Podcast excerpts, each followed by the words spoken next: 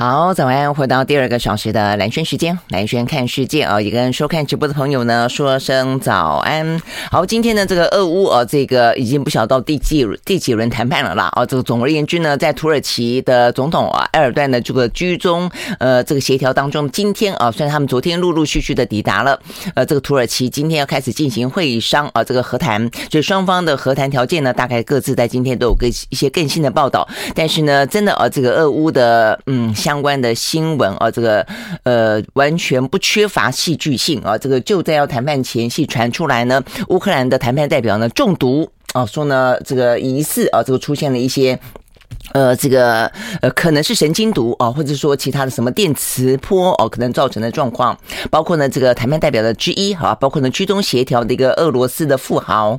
呃，双方啊，这个都呃都出现了啊一些症状，包括了什么双眼发红、流泪，呃，失明数小时哦，但是呢，没有到非常的严重，但他们认为呢是俄方哦可能下毒，要提出若干的警告等等了哦，所以呢，这个部分对于今天啊要登场的谈判呢，蒙上了一些阴影啊。那后续的发展可能要稍微的再注意一下啊，那会不会影响到谈判或者谈判延后啊，或者说？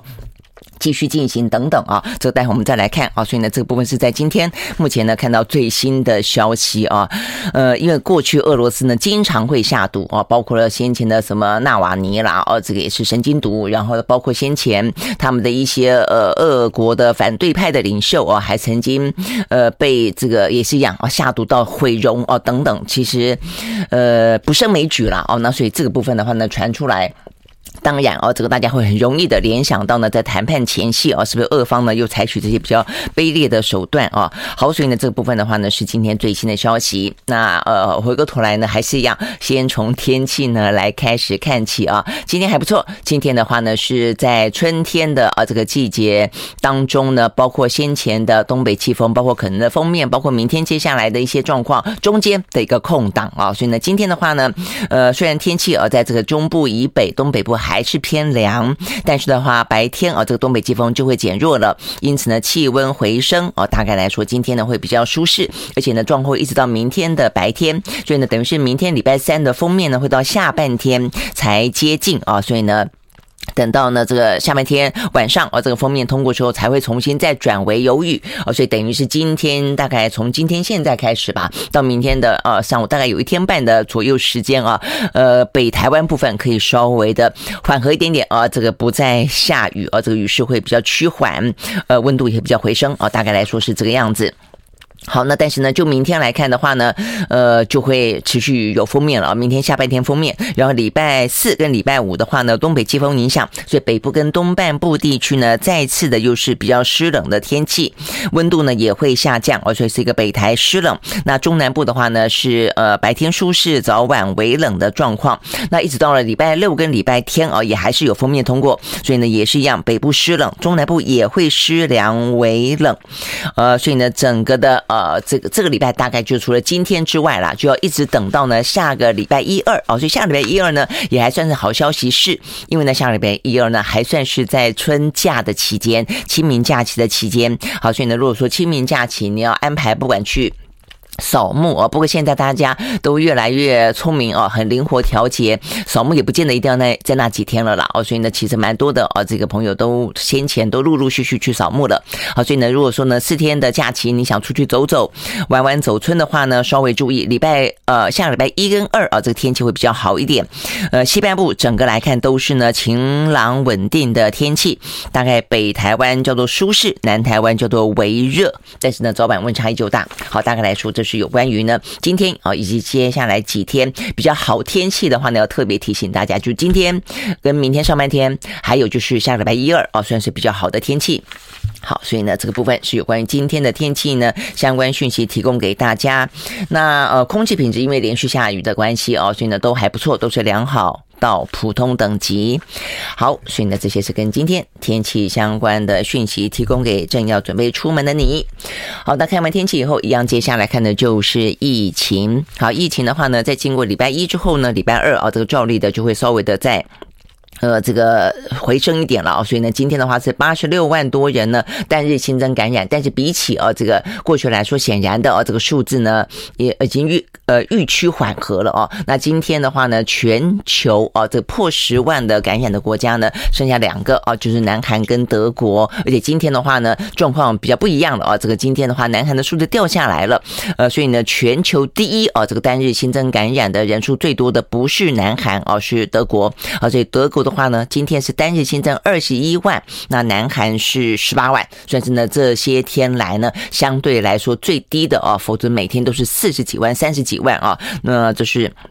韩国的状况，所以今天数字比较好一点。好，那么来先从一样的啊，从这个欧美国家来开始看起。在德国，就是欧洲啊，还是德国呢？目前疫情看起来是比较严峻的，二十一万人呢单日新增感染啊，那这个死亡的人数呢有一百五十九啊，这是德国的状况。那欧洲呢，目前除了德国状况之外，这个今天的数字啊，呃，这个落差非常的大啊，就意思就是说呢，呃，德国二十一万，其他的加起来呢，大概也不过是，呃，它的。就是它的加起来跟它一样啦，所以整个的欧洲今天呢是四十五万多人呢单日新增感染，中间的话呢德国就占了一半，那其他的国家哦就变得比较零零星星，比方说。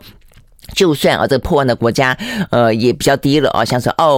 呃奥地利，呃是四万九，意大利呢是三万，法国呢两万九哦，法国前两天啊，这个还是有十一万十万啊，这么多人，今天又掉到了两万九。那西班呃希腊跟荷兰跟俄罗斯哦是两万多，芬兰一万多哦，所以呢今天呢在欧洲哦八个国家破万，总共是四十五万多人呢单日新增感染。好，那所以呢，除了除了德国之外，这个数字看起来是缓和的。啊，那另外的话，在美洲地区的话呢，数字看起来呢，今天都很缓和啊。这个美国的话，依旧是在呃万以下啊，这个是九千八百多人。加拿大呢八千多人，呃，巴西的话呢也是九千多人啊。所以呢，整个的呃欧呃美洲呃这个地区看起来数字呢，今天是非常缓和。啊，那再来的话呢，就是来到印太地区了啊。这个澳洲跟纽西兰啊，这个数字也是一样，相对来说还在他们的这个高峰啊。呃，澳澳洲哦是四万六千多人呢单日新增感染，那纽西兰是一万两千多人啊，但是他们的死亡人数相对来说都比较低哦，即便这一波呢，大概已经接近两个礼拜左右了啊，因为开放边境的关系，数字呢陡然的升高哦，但他们的死亡人数呢大概都是。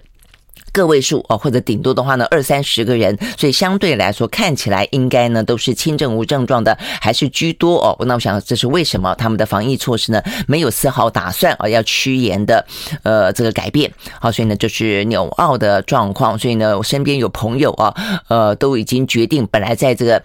澳洲的，不管是移民的，不管去那边留学的啊，都开始有点准备啊，这个整理行囊，呃，要回去了啊，所以呢，这个大家各自都有一些不同的安排跟选择了哦。好，那接下来的话呢，就到亚洲。亚洲我们刚刚讲到的这个韩国啊，这个今天的状况呢是呃这些天来相对来说比较和缓的，呃，剩下十八万七千多人呢单日新增感染，但是呢死亡人数哦比较起来也还算是多。像德国的话呢，二十一万是一百多人死亡；韩国的话呢，十八万，但是有两百八十七个人死亡哦，所以呢这个死亡的人数还是啊这个比较偏多一点。好，那除了呢这个南韩算是人数多之外，呃，今天没有。越南的数字啊，所以呢，越南就不晓得，因为越南也是在亚洲这段时间以来呢，呃，比较疫情严峻的地方，也是今天我们讲到台湾的疫情的时候呢，啊，特别要注意的呢，是出现的越南猪啊，所以呢，可能是从越南入境的时候呢带来的，尤其可能是在小吃店啊这个出现的，因为在基隆的传播链里面出现了所谓的呃呃。The Omicron 当中的亚病毒株的 BA two，那但是呢，这个 BA two 还跟呃其他的，包括像什么高雄啦哦哪里的这些 BA two 还不一样，它叫做 BA 二三哦，所以呢是个比较接近这段时间呢进到台湾来的越南猪，好，所以呢这个部分的话呢，传播速度是来得更快一点的。好，所以这种这边是我们讲到越南哦，这个越南的话，呃，疫情蛮严重的，但今天没有数字。所以过去呢，在台湾啊，这个境外移入的时候啊，这个发现的呃这个阳性确诊不少呢，是来自于越南。好，那这个呃，除了呃这个越南之外的话呢，日本四万三，泰国呢两万四，土耳其跟呃以色列是一万多哦。所以呢，这个亚洲的部分，除了韩国跟今天没有数字的越南之外，其他呢也都是呢，其实比较。较趋缓的啊。那连香港啊，这个香港呢已经连续几天了啊，这个香港。昨天八千多，今天呢七千六百多人单日新增感染啊，所以呢这个等于是疫情缓和下来，但是香港啊这个死亡的人数真的是偏高，今天的话呢有一百六十八个人死亡哦，所以呢八千多人、七千多人的确诊，却有一百多人啊这个死亡，所以这个数字呢还是啊这个蛮蛮紧绷的啊。好，那除了除了香港之外的话呢，呃这些天在亚洲地区啦，这个除了南韩之外，其实比较值得关心的是中国大陆。那中国大陆因为他们采取非常非常啊。这个严格的啊，这个方式来进行疫情的阻断啊，所以呢，即便他们的人数啊，这个是几千人啊，但是的话呢，影响都还蛮大的。而且呢，这个几千人虽然不多哦，但是它是一个上升的趋势，所以呢，这个问题是比较大的。否则其他地方的话呢，目前都是呈现在。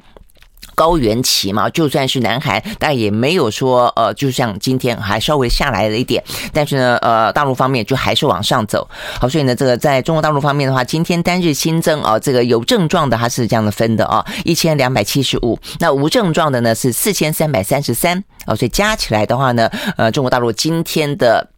呃，确诊人数呢是来到了五千五百五十。OK，好，那当中比较值得注意的呢是上海哦，因为上海的话呢，在他们的四千多的无症状感染者当中，就有两千多是来自于上海啊，所以呢，上海的话呢，呃，现在不是正在进行呃以黄浦江为界啊，然后轮流这个封控哦这样的一个状况嘛啊，那这个浦东他们说是决战愚人节，浦西呢是决战呢清明节，意思就是说呢，浦东封到。愚人节四月一号，那看看是不是可以控制得住？那接下来换浦西，那浦西的话呢，封到清明节。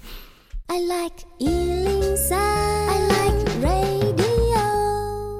好，回到蓝轩时间啊，那 OK，我们刚刚讲到的是呢，这个中国的上海啊，那这个上海目前看起来的话呢，因为呢，呃，就是轮流在封控啊，那事实上呢，呃，这个封控，因为大部分他们都是无症状啊，所以呢，呃，目前看起来的话呢，呃，整个的状况有点乱啊，乱的地方包括第一个啊，因为是无症状，但是确实采取这么严格的啊，呃，这个影响到他们的一些生活作息，包括要求足不出户，包括呢，这个呃在家办公，包括了工厂本来哦，可能也要进行这个封闭式的。呃，这个生产等等等了哦，那所以呢，包括呢，呃，这个大众交通工具哦，通通都停摆，所以事实上是有人抗议的哦，他们认为呢，呃，就是无症状，却采取这么大的哦，这个影响到整个的生活，影响到整个的呃这个产业运作哦，这样的一个状况哦，所以呢，这边。讲到的这个媒体报道的部分是说，呃，有一些呃抗议啊，这个传出抗议的状况，针对风控。那再来的话呢，就算不抗议啊，这个用行动上面来说的话呢，表达是一个紧张啊，所以呢，现在呢，整个的上海啊，说的疯抢物资，那甚至有台商了啊，这个形容说好像呢，到了这个一九四九大逃难啊那个时候，那 OK，所以呢，整个的货架啊，说呢，这个几乎都是抢购一空。那讲到货架抢购一空的话呢，是因为现在网络上面根本订不到任何的货。啊，所以呢，很多人就想讲说，那你不会在家订就好。那实际上在家就订不到，所以呢，只好呢这个冒险出门。那这个出门啊，等于是我想应该是浦西的人呐、因为浦东现在就已经在封控了嘛，哦，这可能浦西的人，然后的话呢，哦，他们讲说浦东有些超市啊，在这个先前决定封控前是稍微的延长了时间，让大家能够去做准备啊，结果呢，没想到呢，马上的啊，这个货架呢，通通一扫而空，那甚至呢，呃，有些人不甘心，认为可能会补货吧，深夜呢，呃，上海呢还会呃人潮汹涌啊，这个人声鼎沸，大家都在排队，希望呢能够呢补到一些货哦，所以呢很难去想象上海这个景况。啊，所以才会有人形容说，呃，是不是呢？像在这个逃难一样啊？所以呢，大马路上挤满了一大堆呢，到超市呢扫货的人，呃，但是呢，整个货架上面看起来。呃，要么就是说剩下什么根茎类哦，要么就是说剩下泡面哦，所以呢，整个的状况看起来是蛮紧绷的啦哦。好，那所以呢，就是在上海的状况。那至于呢，呃，这些嗯产业哦，是不是真的有一些停摆呢？事实上，目前上海之所以呃迟迟的不愿意说是封城，也不愿意呃这个整个呢同时来封控，其实就是希望呢这个上海这么大的一个国际的呃这个经济的呃那么一个大的都市不要呃呈现停摆。我觉得到目前为止的话呢。包括呃，在上海有厂的台湾啊，包括像什么台积电啦、日月光啦、合金啦等等，他们都说他们的生产其实并没有受到影响啊。但是呃，因为呢，有一些部分的机场啦、跟呃港口啦，上班人数变少了关系，所以呢是有那种货物停滞，就有点像是当初。呃，这个美国一样，好多的这个呃货物都堆在港口，没有人送哦，因为它虽然来了哦，但是没有人送哦，所以这个部分也是个大麻烦，所以物流呢呃被塞车哦，所以的物流就是生产并没有 delay 哦，但是呢呃物流塞车的状况呢应该是有出现的。那再一个就是出口哦，因为呢事实上很多在上海呢呃生产之后都是要出口出去的呃，但是呢现在呃就是出口也受到一些影响哦，所以生产不受影响，但是物流跟出口呢受到影响，大概来说是呃。这个样子哦，那所以呢，这是目前上海啊，这个呃，目前这个受到影响的情形。好，但是我想重点是他们这样的一个决定哦，而且现在就是呃被封控的哦，大概就是要进行至少两次的 PCR 的呃这个呃筛呃筛测哦，这个等于是确定哦，你是被控制下来，所以就看看是不是真的呃。四天四天啊，这样的状况可以让上海呢整个的疫情呢得到控制。好，所以呢这边讲到的是中国大陆啊这个相关的疫情啊，它即便是大概一半啊以上都是呢无症状，但是采取的是一个非常呃决绝式的啊一个呃整个疫情管控的状况。好，那再来回到台湾哦，台湾现在的话呢也是啊这个疫情陡然的升高，所以昨天的话呢是一百二十七个人单日新增啊，那当当中的话呢有三十四个啊是本土的的案例，那三十四个当中的话呢，基隆哦，显然的，呃，从小吃店，然后呢扩散到警察哦，那这个所以小吃店本来就是一个非常复杂的地方，所以它可能会影响到的本来范围就会比较大啊，比较值得担忧。就像是当初呃万华的呃这些阿公店一样哦，那所以基隆的小吃店，但这个小吃店的话还还扩散到警察，那警察本来就在我们第一线哦，他是到处去执勤啦哦，这个执行执行勤务等等哦，所以扩散下去的话呢，其实也是比较伤脑筋哦，所以到目前为止的话呢，基隆这个传播链啊，这个。被认为啊，这个是最伤脑筋的，因为状况来的复杂，而且今天的话呢，又又开始哦，有其他的警察局的分局长啊也染疫了，所以呢。当初去呃喝这个去小吃店啊，这个喝酒吃饭的这些远景实在是呃影响很大了哦，所以呢，目前看起来在昨天的单日新增三十四个本土当中，有十二个哦，就是从基隆这边扩散出去的。到目前为止的话呢，基隆这部分的传播链到现在已经有三十九个人呢是染疫的了。好，那除了这个之外的话呢，昨天的比较大宗是十一个来自于的桃园的大潭电厂哦，但是桃园大潭电厂因为它是属属于工厂内部的，呃，这个染疫啊，所以呢，目前呃，指挥中心的说法是，并没有扩散到社社区哦，所以，并没有那么的值得担忧。那再来的话呢，是中和啊，所以中和昨天有零零星星的呃一些案例，但是呢，陈志忠觉得中和值得担忧哦，因为到目前为止，中和那几个零星的案例里面找不出关联性哦，那除了他们的可能呃足迹重叠。之外啊，跟地理位置是在都在中和之外，你看不出来到底谁跟谁啊，怎么传染的？所以呢，这个部分的话呢，来的有点点比较扑朔迷离哦，代表的是他进入了社区，但是呢，感染链呢找不到。好，所以呢，这个部分呢是。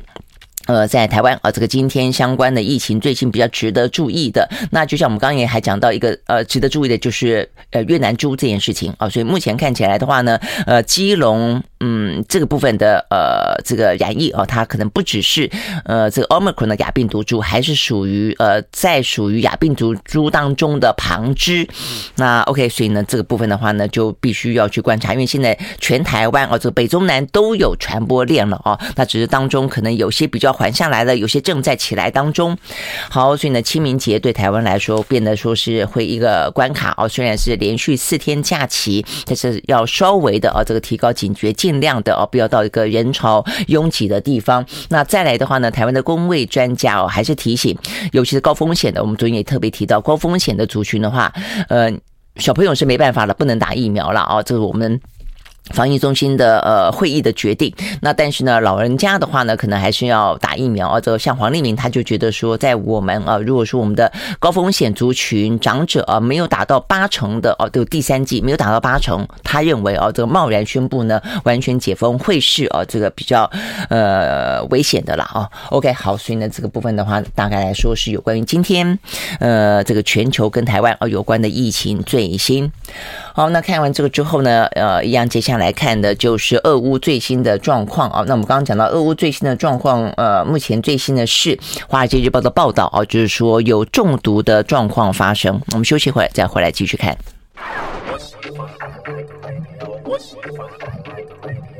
回到蓝轩时间啊，那我们来继续看看这个俄乌呢这个相关的状况啊。这个俄乌的话呢，昨天因为传出来这个相关的要谈判的消息啊，所以呢，欧美股市的话呢是还蛮期待的啊，所以呢，昨天呢是呃这个上扬做收的啊。那我们先从美国开始看起。在美国呢，道琼工业指数上涨了九十四点六五点，收在三万四千九百五十五点八九点，涨幅是百分之零点二七。纳斯达克指数上涨一百八十五点六点，收在一万四千三百五十四点九点，涨幅是百分之一点三一。S&P 五百呢上涨百分之零点七一。另外呢，费城半导体涨了百分之零点六二。好，这是美国股市。那欧洲的话呢，三大指数也都是上扬哦，没有这个英国是。小跌啊，这个英国跌了百分之零点一四，那德国呢是涨了百分之零点七八，法国的涨了百分之零点五四啊，所以呢，这是欧美股市偏向于上扬。那再来的话呢是呃油价，因为呢呃认为这个俄乌哦这个谈判，尤其是呢这个土耳其的总统在中间居间穿梭，那他也呢释放出比较呃看起来呢呃乐观的讯息，虽然乌克兰方面是说呢很艰巨了啊，但是呃这个他就是土耳其啊这个埃尔干释放。出比较呃这个乐观的消息，所以呢，昨天的油价啊也因此希望说，哎，如果说呢整个局势趋缓的话呢，呃，油价应该不至于啊这么呃紧绷，一不断的往上飙啊，所以呢，昨天的话呢，油价也。反转下跌，而且跌的啊还蛮多的。在纽约的西德州原油部分啊，这个下跌百分之七，收在每一桶呢一百零五点九六块钱美金。伦敦布兰特原油下跌百分之六点八，收在每一桶呢一百一十二点四八块钱美金。好，那所以呢，大家都期待啊，这个有关于。呃，这个呃和平啊，这个相关的进展尽早能够到来啊。但是我们刚刚讲到呢，这《华尔街日报》报道的有关于这个下毒的事件啊。不过这个下毒的事件呢，并不是发生在这一次啊，它是发生在上一次，就是在呃这个月初的时候呢，有一轮谈判。那那一轮谈判之前啊，这个就是我们刚刚讲到的，包括了乌克兰的代表，包括了在居居间穿梭的叫做阿布拉莫维奇啊，这位呢俄罗斯的富商，他虽然是俄罗斯人，但他希望啊这个俄。俄乌之间啊，不要有这个战争，希望呢战争尽快的能够呢平息，所以他的很积极的居中穿梭啊，他不但穿梭。呃，这个莫斯科当初哦，因为有一次谈判是在白俄罗斯境内嘛，他也跑到白俄罗斯去，然后呢也见过泽连斯基哦，那所以呢，呃，这个部分是这个呃富商啊他的角色，那他们呢都在这个月初的时候哦，就在谈判奔走的过程当中哦，说呢呃这个疑似哦这个遭到下毒，因为他们发现呢就在奔走哦到呃谈判地点之前，只喝过水跟只吃过巧克力哦，因为很赶很赶啊，所以呢就是有点呃简单果腹而已哦，但是没。想到呢，呃，到了就是谈判地点的时候呢，呃，还发生了什么双眼发红、流泪、失明数个小时，然后呢，呃，颜面哦跟双手脱皮，呃，这个颜面双手会脱皮，就有点像我们刚刚讲到的这个先前的呃俄罗斯的反对党领袖啊，他就是几乎是被曾经毁容过啊，我还记，嗯，对。是哦，他这个他当初被毁容的那一位，我来找看是不是可找得到这个数这个名人名哦，嗯、呃，是尤申科吗？哦。嗯，OK 啊，这是亲对亲西方的这个乌克兰总统尤申科哦，当初怀疑被俄罗斯下毒哦，因为他亲西方，所以呢，事实上乌克兰本身哦，在过去这些年里面选举里面啊，他们都是那种亲西方的候选人跟亲俄的候选人不断的哦在那边拉锯，所以双方的话呢，其实都互有斩获，曾经有亲俄的上台，这个时候呢，双方看起来就呃至少俄乌之间就平静无波，但是西方就会不断的想要去呃怂恿去培植啊这个亲西方的。这些候选人去，然后呢，跟这个亲俄的呃彼此之间竞争，那大概都是这样的一个局面了哦。所以呢，当初亲西方的这个呃尤申科啊的他在不是那个时候还有什么的橙橘色革命吗？橙色革命乌克兰那个时候啊，他就怀疑呢被这个俄罗斯下毒，哦，所以呢就毁容哦，所以呢他这个颜面是会有发生一些状况的啦。然后但是总而言之啊，目前我们看到的这几呃在这个月初所发生的这个状况，目前。呃，这几个啊，我们刚刚讲到这个有疑似中毒事件的身体已经好转，并没有生命危险哦。但是在这个呃消息在这个时候被释放出来啊，显然的就是呃包括下毒的，很可能是希望能够破坏啊这个呃俄乌之间的和谈。那包括呢这个讯息释放出来，会不会对于今天的谈判呢产生任何的影响啊？这是大家比较关心的。好，所以呢这个部分呢是俄乌。但如果说因为是事实上是过去式了啊，那如果说一切都呃目前也没有到那么的严重，那今天的话呢呃这个双方代表也都已经到了土耳其的话，我觉得应该不至于呃就受到太大的影响，可能只是一些。场边的花絮而已，我想关键还是在双方各自谈判的重点啊。那这各自谈判的重点的话呢，目前的呃焦灼点啊在哪里呢？哦，那目前我们看到的部分啊，就是说昨天泽伦斯基也就在谈判的啊这个前夕，他特别的发表了一个电视的演说哦。我想他这个针对的是乌克兰，呃，当然也包括国际之间啊，他表达了啊这个嗯乌克兰自己在谈判当中他们的一些呃等于是他们的立场。那这个立场啊，这个里头。呃，这边这些特别强调说，目前正在进行讨论的，呃，有三个点看起来是他们要坚持的啊，就是可以讨论的，包括第一个就是安全保证啊，就是说他们今天呢，呃，跟这个我想伴随着第二个，就是说乌克兰愿意成为一个中立国，好，那这个中立国的位置呢，怎么样子的去被定义？那再来的话呢，它必须要有安全的保证，就是我们今天要成为中立国，你必须保证我的安全，我才啊成为这个中立国嘛。那再来的话呢，它允诺成为一个无核。核武的国家，但是不愿意去军军事化哦，所以呢，这跟呃俄罗斯方面开出的条件啊，包括去军事化啦、去纳粹化啦这个部分，显然的，其实呃乌克兰啊，这个泽伦斯基除了领土不可分割这件事情之外，包括去军事化这件事情，他目前看起来的话是不愿意接受的啊，所以他的意思就是说，当和平都没有到来到来的时候，我怎么去军事化呢？哦，你又不停火，那你也还没有给我安全保证啊，所以这个部分的话呢，显然的不会是在这一次谈到中立国的啊这个范围当中，他会立即答应的啊，所以我相信，如果是你的话，你也会这样子，就是你去，除非确保安全无虞，而且呢，不只是这一次停火，接下来整个状态会让乌克兰认为，呃，俄罗斯没有再次发动战争，然后呢，再次侵犯乌克兰的这样的一个可能性，否则的话，对于乌克兰来说，这一次的。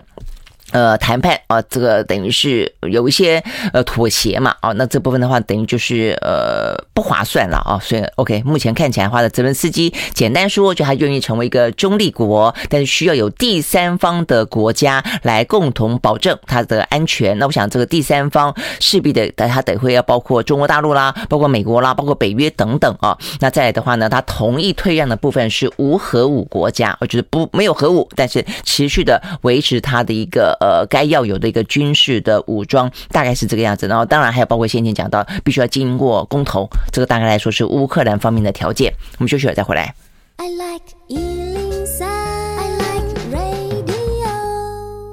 回到蓝轩时间，那我们刚刚讲到这个乌克兰啊，那除了呃我们刚刚讲到的这个他们的条件之外的话呢，对乌克兰这方面来说的话呢，还有个好消息，那就是呢乌克兰说哦，他们呢呃夺回了一个呢在基辅外围的城镇叫做伊尔平哦，那所以呢等于是在这方面啊不断的在嗯收复啊这个被俄罗斯拿下的这些领土部分的话呢，最近这几天啊看起来呢乌克兰是有斩获的。不过呢在这个昨天呢泽伦斯基的呃电视演说当中，他也特别提到他并没有打算。去收复所有的在这段时间当中被俄罗斯啊这个所占领的呃领土啊，他说如果这样子做的话呢，可能会引发第三次世界大战。啊，所以呢，这个听起来嗯，就变成说是因为现在被占领最多的事实上是乌东跟乌南啊，所以呢，这个部分也就是现在看起来呢，在谈判即将进行的同时，俄罗斯一轮猛攻的重点所在。好，所以目前看起来，其实对俄罗斯来说，如果想要找到下台阶，也就是他这段时间的整个战术呢移转的地方。就是呢，看起来是锁定在乌东哦，就说到最后他保持战果呢，就是好。如果他可以换到乌东的这两个。新的他认为的共和国能够呢独立啊，或者说能够呃最好是呃属于俄罗斯所有哦，或者说至少呢某个程度来说是脱离乌克兰的政府掌控。假设它是一个中立区等等的话，应该是呃这个普丁所能够掌握到目前看起来最能够对国内交代的呃惨胜哦。假设是这样的一个结果了啦哦，那所以呢包括呢俄罗斯火力呃聚集的地方就在这个地方。那目前这两天啊就包括呃在这个谈判进行当中还在。不断开火的也是这个地方啊，所以目前看起来的话呢，泽伦斯基可能有所退让的，应该也就在这个地方。OK，我我觉得目前蛮清楚的一个局势啊，是在这个乌东目前的一个。地位上，就整个的乌克兰可能中立化，那再来就是乌东哦，这两个哦所谓的共和国到底是一个什么样的局势啊？好，那呃，这个是刚才讲到了哦，有关于。乌克乌克兰方面，那刚刚我们也提到了，提到了，就那俄罗斯方面，俄罗斯方面在今天没有看到啊，他们特别呢释出有关于今天谈判当中可能的希望达到的目标或是底线了啊。那但是他们用呃这个可能用行动啊也去证明吧，就是现在目前看起来呃还在继续的啊这个猛攻乌东。那呃这个目前看起来有个消息是，呃乌克兰内部的军事情报首长啊，他们讲这位情报局长呢叫做布达诺夫哦，他是。在去年十一月哦，就你预测过，他认为俄罗斯会入侵乌克兰，哦，所以代表就是他情报的掌握也好，他的研判也好，算是蛮准确的哦。那他现在认为，普丁可能的呃这个战术战略呢，应该是想要在乌克兰塑造一个南北韩的局势。那什么叫南北韩的局势呢？就很可能就是呃中间有一条线啊，这条线之后呢，就划分成两个区，一个是占领区，一个是非占领区哦，就像是现在的南北韩，呃，从当初的一个。大韩啊，被分割成南北一样啊，那 OK，那但是。目前看起来的话呢，可不可能啊？这个如他所愿，因为就如果说他的分析叫做南北韩的话，是要成立成不同国家哦哦，所以就就代表说呢，呃，这个普丁希望要的还是乌东这两个共和国是得要是两个独立的国家哦，呃，而不是纯只是在一个乌克兰境内的啊这个自治区而已了。因为先前事实上是这样的希望，也希望入线啊，但是后来泽伦斯基并没有啊，在这个明斯克的条约之后，呃，遵守这样的一个承诺。哦，那所以这也是。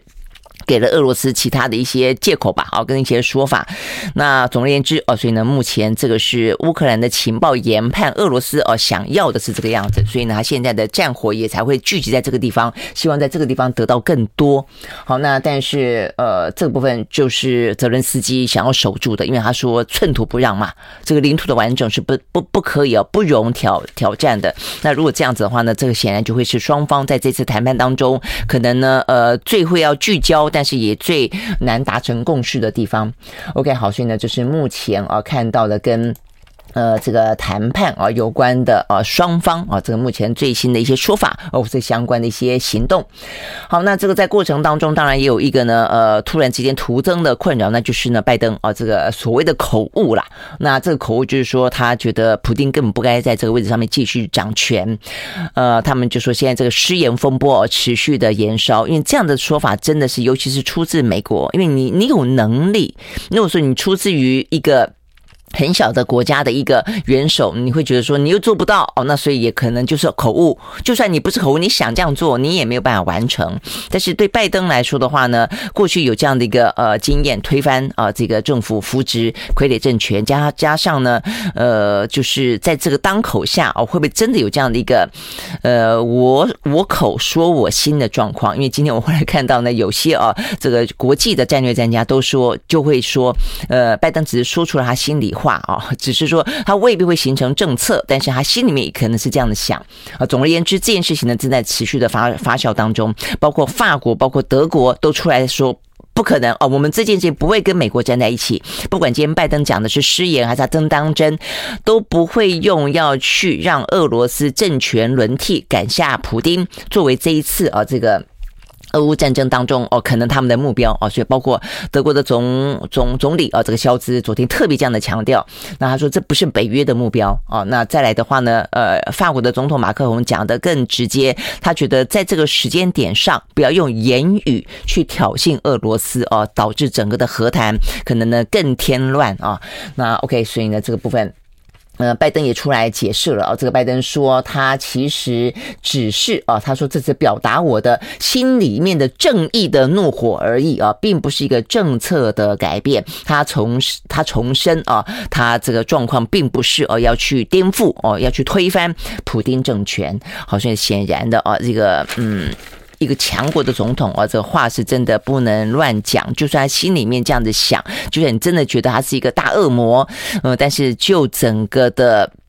局势来看啊，因为你随便一句话，你可能给了他更大的危机感，呃，因为更大的危机感，他可能会做出一些呃，可能更难以想象啊的一些更恶劣啊、更不人道的事情。好，所以呢，尤其在谈谈判的当下了哦。OK，好，所以呢，这个部分是一个擦枪走火。那现在不断的呃，大家都在想办法呃，这个淡化这个话，只是这个话听在普丁的心里面，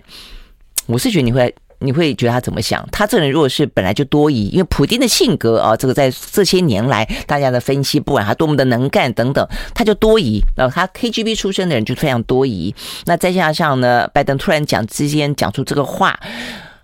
我觉得在他心里面显然会有一个 一个 疑虑的种子啊，在他心里面种下啊，所以呢，他对他自己的这个政权，我认为就算这一次俄乌战争啊。全球压力这么大，他呃，这个最后呃，都搬了一个下台阶，如呃，土耳其总统埃尔段所说的，呃，想办法尊严的退场啊。他未来对他自己政权的掌握这件事情来说，哦，对于西方世界来说，可能会更加的设防，哦，更加的敌对。所以未来呢，这个在呃中俄啊这个之间的一些跟西方世界的之间的对抗，我觉得是还蛮。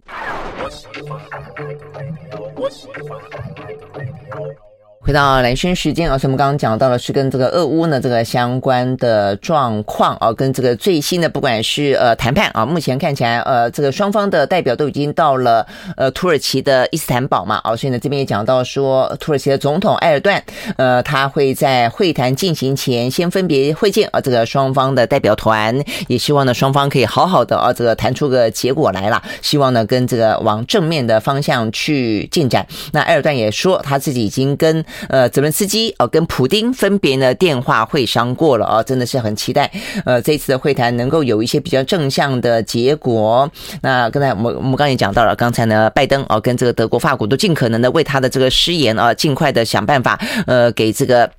淡化啊，希望让这个事情不要影响到目前呢正在要准备谈判啊，这个进行中的谈判。OK，好，所以大致来说是这个样子的讯息。OK，好，那再来的话呢，就是讲到一些比较跟财经面的啊，这个财经面的部分的话呢，就是先前不是大家对这个呃俄罗斯进行经济制裁吗？那呃这个俄罗斯哦，就是说普丁说好，那这样子大家买我的天然气，呃，就是拿他这个目前最有利的就是能源啦，作为这个要挟，都要用。卢卢布哦，但卢布这件事情的话呢，G7 啊，等于是在嗯这个周末的会议当中正式拒绝了啊，这个正式拒绝回绝用卢布哦。那这个德国的经济暨能源部长这个哈伯克还直言，他说呢，普丁会提出这样的一个改用卢布啊的要求是走投无路了才会呢呃提出这样的一个要求，就是说他的经济制裁的确发挥发挥效果了啊，所以他必须要去救他的卢布。但是呢，这个部分显然的是一个单方面的决定。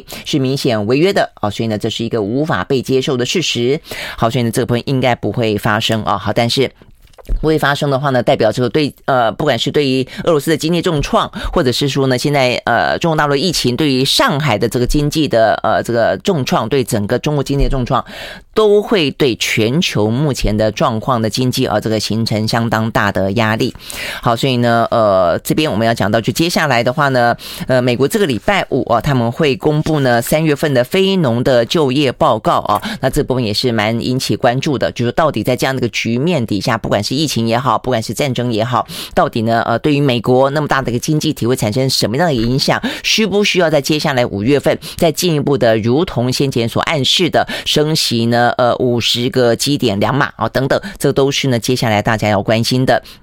那市场当中当然有很多的一些分析跟预测了哦，呃，认为说如果这个疫情还是目前啊这样子，在一个虽然缓和，但是就是还是有一些压力哦。那包括对中国哦，它的防疫的政策，那包括哦这个战争等等，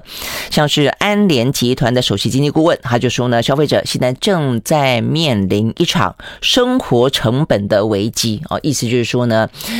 呃，物价不断的飙涨啊，不管是因为能源带动也好，不管是一些产业断链所带动也好，不管是粮食啊等等带动也好，总而言之哦，这个就是。通膨的压力越来越大，好，那呃，这个他们也担心哦，这个联准会如果用升息来对抗通膨的话，很可能会让美国陷入衰退。好，那对台湾来说的话，事实上今天有一些相关的数字啊，这个数字的话呢，是昨天我们公布了啊，这个主计长说，我们今年的经济成长率大概来说还可以保四，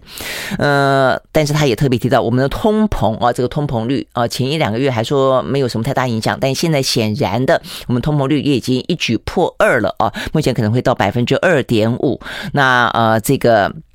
呃，主计长哦，他也说，朱泽明他也说，就算国际的油价在俄乌战争之后呃短暂回落，但是呢，通膨也不会消失。好，所以呢，等于就是全球，我想都是啊，这个面对所谓的生活成本的危机，是举世啊这个皆然。那再来的话呢？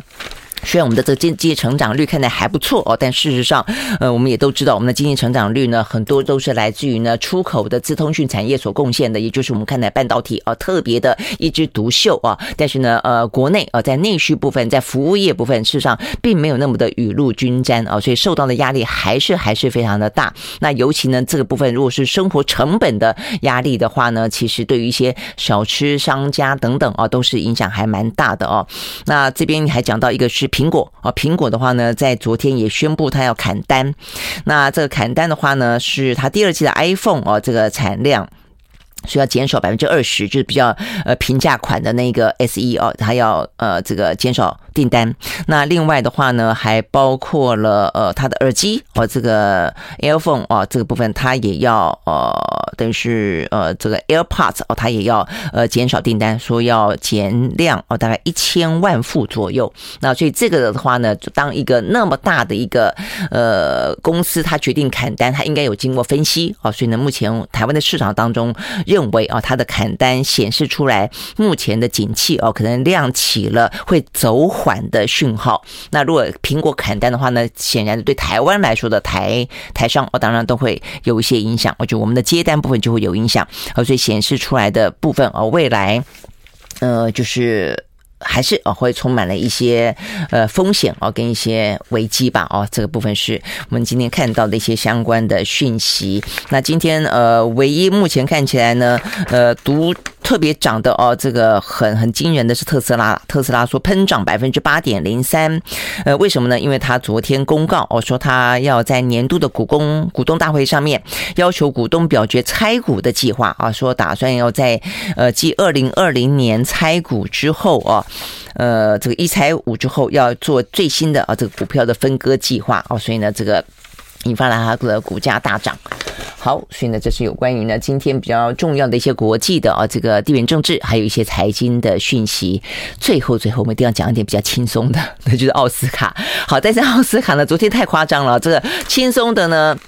就是会有些好看电影可以看嘛啊，比方像《犬山记》，我这在里面我看了啊，我觉得《犬山记》真的很好看。那呃，后来是甄康平吧啊，这位女性导演终于打败了 Steven Spielberg 啊，她拿下了这个最佳导演。我本来以为啊，这个男主角会会也是啊这个《犬山记》的，但没想到呢是威尔史密斯啊。但是威尔史密斯昨天很很尴尬啊，他这个当场打了这个主持人啊，这个喜剧演员。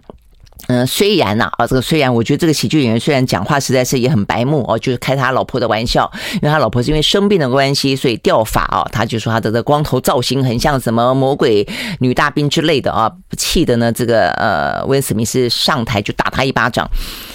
呃。所以喜剧演员有时候呢，他的分际我觉得要拿捏哦。你你讲到人家是因为生病的关系，真的很糟糕。但是坦白讲，我觉得对威尔史密斯的形象来说也有影响吧，就代表他情绪的控管，就是你可以很愤怒，你可以表达你的愤怒，但是你说打人这件事情啊，昨昨天显然的很多人都以为是桥段，安排好的桥段，哦，就当下。如果你看那个影片的话，当下大家好像觉得应该要笑，但又有点笑不太出来，就不晓得到底发生什么事情啊。那到整个状况之后啊，包括这个威尔史密斯回了打完人回了位置之后呢，还飙脏话，大家才知道说哦，应该是真生气了哦，应该是意外的插曲。好，所以这个事情啊，当然就是昨天啊，这个意外的掩盖了所有的呃这个得奖的片子啊，这个。被讨论的地方啊。比我想很多片子应该都很好看啦。我说这个《犬山记》，呃，它有点是很另类的这个西部牛仔，它在讲的是人跟人的感情，包括同志之间的感情，但是还包括了跟大自然之间的互动。呃，这曾康平拍摄整个啊，这个嗯。美国西部的那个呃大自然的景致光影啊，啊，这个是好美好美啊！那里面的整个呃这个几个演员的表现都非常的扣人心弦啊。但是它相对来说是个比较，我觉得比较艺术性的电影啦。如果喜欢这一类的电影的朋友啊，可以看，我觉得真的真的蛮好看的。那另外的话呢，大家大家也关注到啊，这个昨天的奥斯卡有点女力大爆发，至少呢这个女性导演很少得奖的。那再来一个就是呃最佳女主角的。这个杰西卡，呃 Chesten，她的表现非常的亮眼，她已经连续好几次啊都被提名角逐呢最佳女主角，我觉得她演技真的很很好。终于啊，她在这个神圣电视台里面呢拿拿起来，神圣电视台在讲到的是一个女的布道师，哇，这个呃活灵活现，还没看了啊，这个但是据说也还蛮好看的。好，所以呢，好看的电影呢可以在乱局当中。